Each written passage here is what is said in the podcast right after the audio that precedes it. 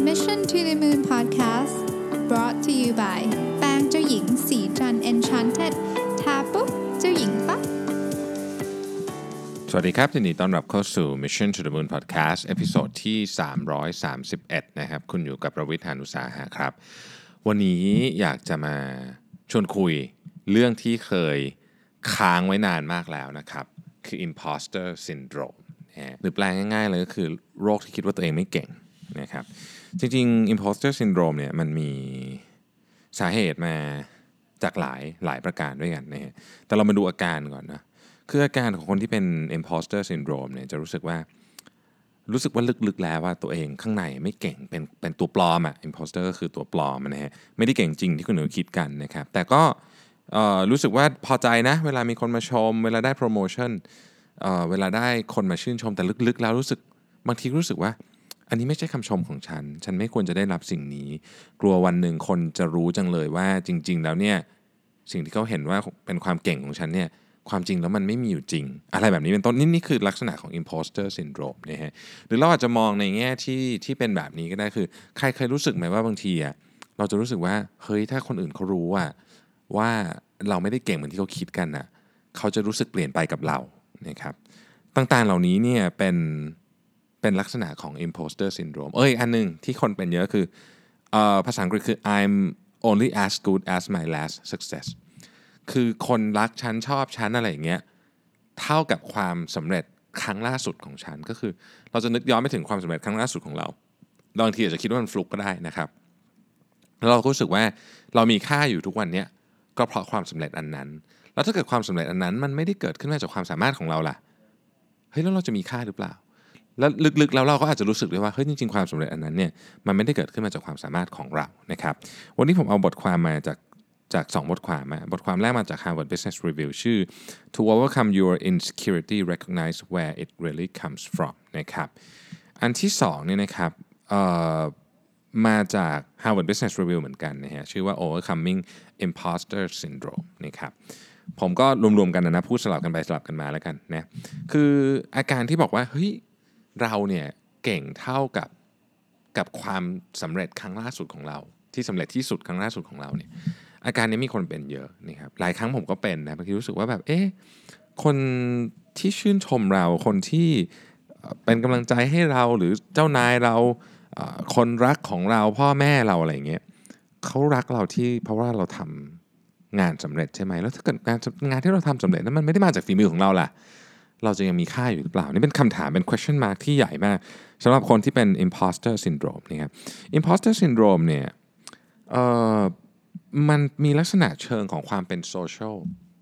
มากกว่าที่จะเป็น psychology ส่วนบุคคลนะคือมันมันมันมีการเปรียบเทียบกับสภาวะทางสังคมนะครับ ทีนี้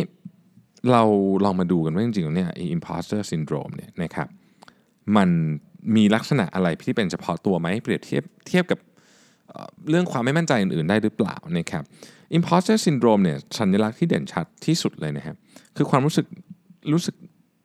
รู้สึกไม่ไม่ใช่ไม่พอไม่ไม่จริงนะครับ พวกเนี้ยอยู่อย่างต่อเนื่อง แม้ว่าจะมีหลักฐานสนับสนุนชัดเจนอยู่ว่าเราทำงานได้ดีมากนะครับแม้ว่าจะมีหลักฐานสนับสนุนชัดเจนอยู่ แต่ว่าเราเนี่ยรู้สึกลึก ตลอดเวลาด้วยนะ imposter syndrome มันต้องเป็นตลอดไม่ใช่นานๆเป็นที รู้สึกตลอดว่าแบบ ลึกๆแล้วเนี่ยฉันฉันเป็นคนหลอกลวงอะฉันหลอกลวงคนอื่นว่าฉันสำเร็จแต่จริงๆแล้วฉันไม่ได้เป็นแบบนั้นนะครับทีนี้ไอไอความรู้สึกหลอกลวงเนี่ยมันยิ่งใหญ่กว่าความรู้สึกดีที่ได้จากความสำเร็จ หรือ proof อื่นๆ ที่คนอื่นเขาให้มา เช่นเขาให้รางวัลเรามาเขาอะไรเรามา เราจะรู้สึกว่าของพวกนั้นเนี่ยมันมัน มันไม่ใช่อะ คือเราเลยเองเราเราคิดอะว่าแบบ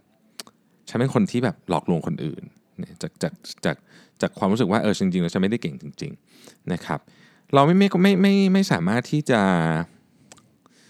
ที่จะคล้าย ๆกับเอาความสำเร็จนั้นเป็นของเราได้นะฮะทั้งทั้งที่มันมีข้อพิสูจน์เต็มไปหมดเลย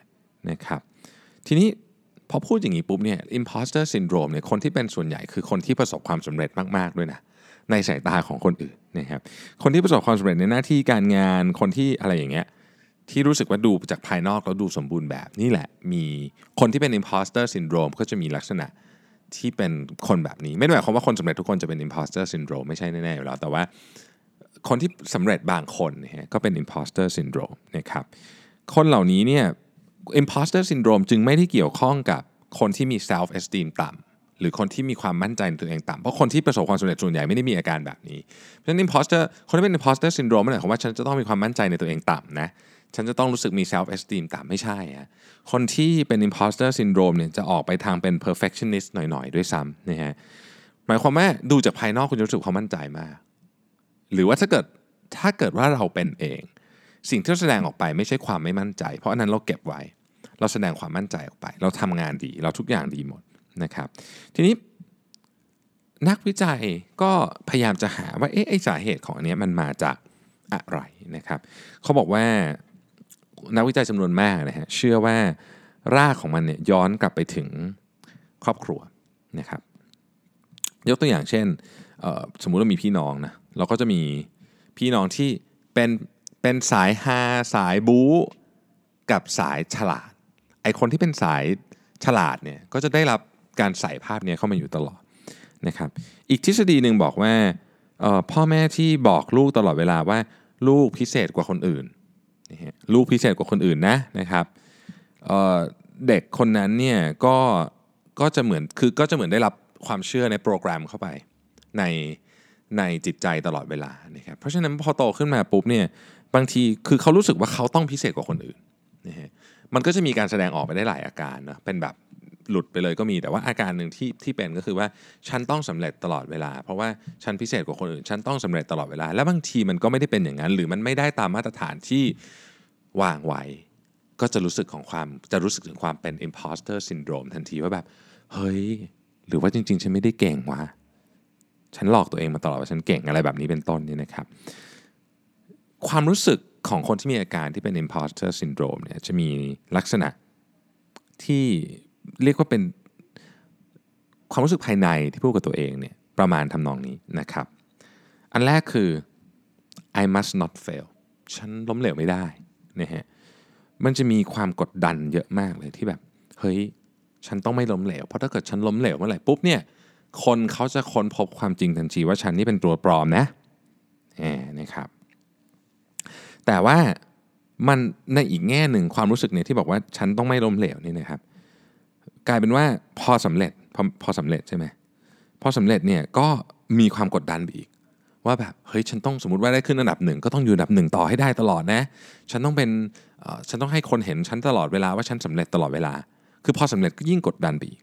นะครับกลายเป็นว่าตอนที่สำเร็จอะ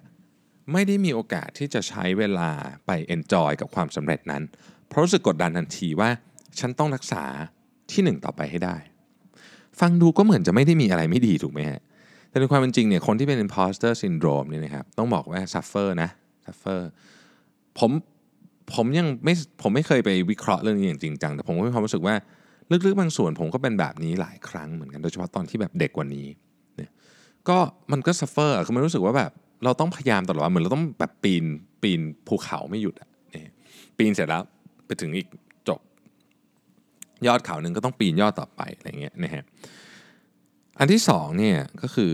I feel like a, I feel like a fake นะฉันรู้สึกว่าแบบเฮ้ยฉันนั้นเป็นของปลอมเนี่ยเอ่อพวกคนที่เป็น imposter syndrome เนี่ยจะรู้สึกว่าลึกๆแล้วตัวเองเนี่ยไม่สมควรที่จะได้รับความสำเร็จนะครับหรือว่าได้รับเกียรติทางหน้าที่การงานต่างๆนะครับเอ่อรู้สึกเขาคนคนที่เป็น imposter syndrome จะรู้สึกว่าเฮ้ย เรื่องนี้มันฉันฉันรู้สึกว่าฉันไปหลอกคนอื่นมา สมมติว่าได้รางวัลมารางวัลอย่างเงี้ยรู้สึกว่าเอ้ยฉันไปหลอกคนอื่นมาถึงได้รางวัลนี้อย่างเงี้ยนะฮะอันนี้อันนี้อาจจะเป็นแบบเอ็กซ์ตรีมนิดนึงทีนี้พอเป็นแบบนี้แล้วเนี่ยก็จะจุกลัวคนอื่นเฮ้ยคนอื่นจะรู้ไหมนะครับ ฉันจะถูกถอดหน้ากากหรือเปล่าอะไรอย่างเงี้ยนะครับ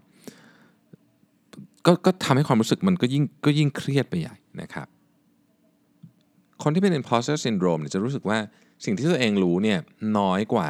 ความคาดหวังของคนอื่น หมายถึงว่าคนอื่นต้องคิดว่าฉันรู้เยอะกว่านี้แน่เลยนะครับ แล้วก็พอพอได้รับการโปรโมทหรืออะไรอย่างนี้เนี่ยนะครับ บางทีก็จะรู้สึกกังวลว่าแบบเฮ้ยฉันจะอยู่ที่นี่ได้นานไหมเพราะว่าเกิดคนอื่นเขาเขาจะเกิดคนอื่นเขารู้แหละว่าฉันไม่มีความสามารถจริง ๆ เนี่ยเขาจะจะทำงานต่อไหมอะไรอย่างเงี้ยนะครับ อันที่ 3 คือ it's all down to luck คือเฮ้ยฉันโชคดีอะบังเอิญฉันโชคดี แต่ว่าความรู้สึกเนี้ยเป็นความรู้สึกโชคดีแบบกลัว แบบว่าเฮ้ยครั้งนี้ทำสำเร็จเพราะว่าแบบเพราะฉันโชคดีแน่เลยอะมันเป็นมันเป็นมันมันฟลุกแน่เลยนะฮะอันเนี้ยมันทำให้คนที่เป็น imposter syndrome รู้สึกว่าครั้งต่อไปฉันคงไม่โชคดีแบบนี้แล้วแล้วก็จะเครียดนะครับบางคนก็จะบอกว่า เอ้ย ถ้างั้นเป็น imposter syndrome ก็เลยกลายเป็นเหมือนกับ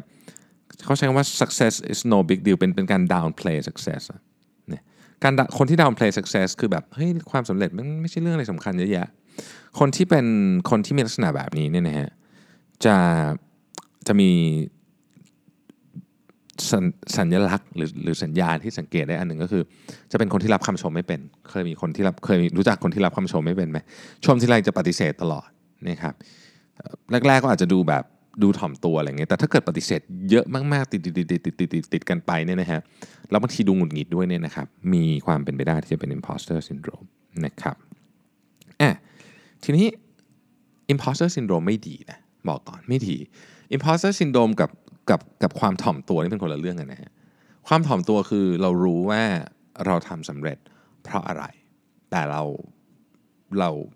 เราไม่จำเป็นต้องให้โม้ให้ใครฟังแต่ imposter syndrome เนี่ย คิดว่าเราไม่สำเร็จ หรือคิดว่าเราสำเร็จเพราะฟลุกคิดว่าเราหลอกลวงคนอื่น ซึ่งมันเป็นความรู้สึกที่ไม่เฮลตี้เลย มันมันมันจะกดดันมันจะเครียดมันจะรู้สึกว่าแบบเฮ้ยพรุ่งนี้จะมีคนเหมือนเหมือนเหมือนคุณเอาอะไร คุณเอาของมาซ่อนไว้อะแล้วก็คุณคิดว่าทุกคนกำลังออกตามหามันอยู่ ความรู้สึกเป็นแบบนั้น คุณเอาของมาซ่อนไว้ ทุกคนกำลังออกตามหามันอยู่คุณต้องเครียดแน่นอนเนี่ยไม่เป็นความรู้สึกที่ไม่สนุกเลยเนี่ยเพราะฉะนั้นถ้าเกิดเรารู้สึกว่าเราเป็น imposter เราเรามีอาการ imposter syndrome นี่นะครับ นี่คือวิธีการที่จะไปใช้แก้ ข้อที่หนึ่งเนี่ยคุณต้องยอมรับก่อนว่า คุณมีอาการแบบนี้จริง ๆ สังเกตง่ายที่สุดเลยนะครับ คุณมีอาการแบบนี้ไหมรู้สึกเหมือนกับว่า ฉันเก็บอะไรไว้ แล้วฉันกลัวคนหาเจอ อันเนี้ยคือสัญญาณแรกของ imposter syndrome ถ้ารู้แล้วนะครับ มันก็จะเริ่มแก้ไขได้ง่ายนะครับ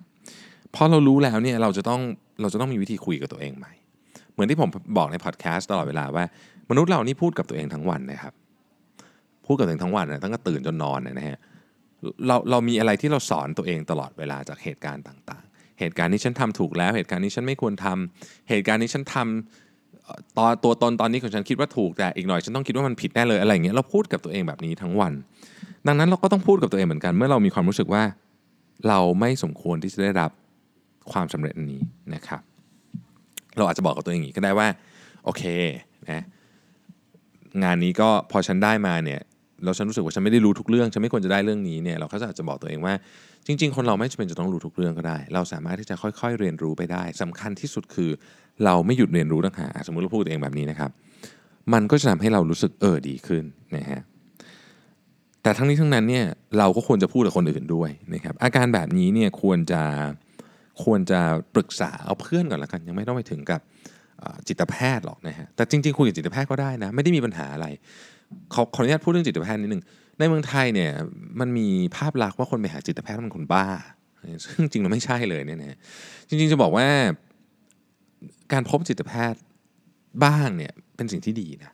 เป็นสิ่งที่ดี ทุกคนมีปมอะไรสักอย่างอยู่หมดอะนี่ฮะแล้วพอเราเราไปคุยบ้างดีเขาเพราะว่าเขาเขาศึกษามาเรื่องนี้เขามีความเชี่ยวชาญในการแงะไอ้ปมพวกนี้ออกมาในต่างประเทศเนี่ยนะครับผู้บริหารระดับสูงๆหรือคนที่ทำงานเครียดๆนะครับ เขาไปหาจิตแพทย์กันเป็นเรื่องปกติมาก ๆ เลยนะฮะเพราะไม่มีอะไรก็วันก็อาทิตย์หนึ่งสองอาทิตย์ทิตก็ไป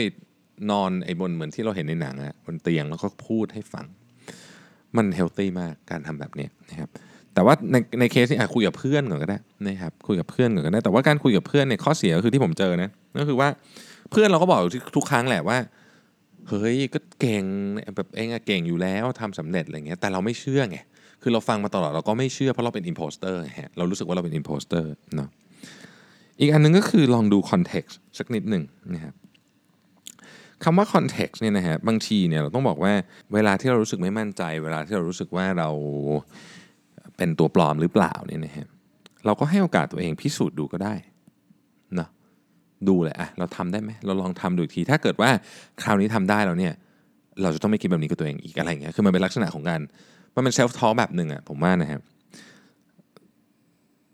อีกอันหนึ่งที่ผมคิดว่าสำคัญมากคือ be kind to yourself เนี่ยมนุษย์เราก็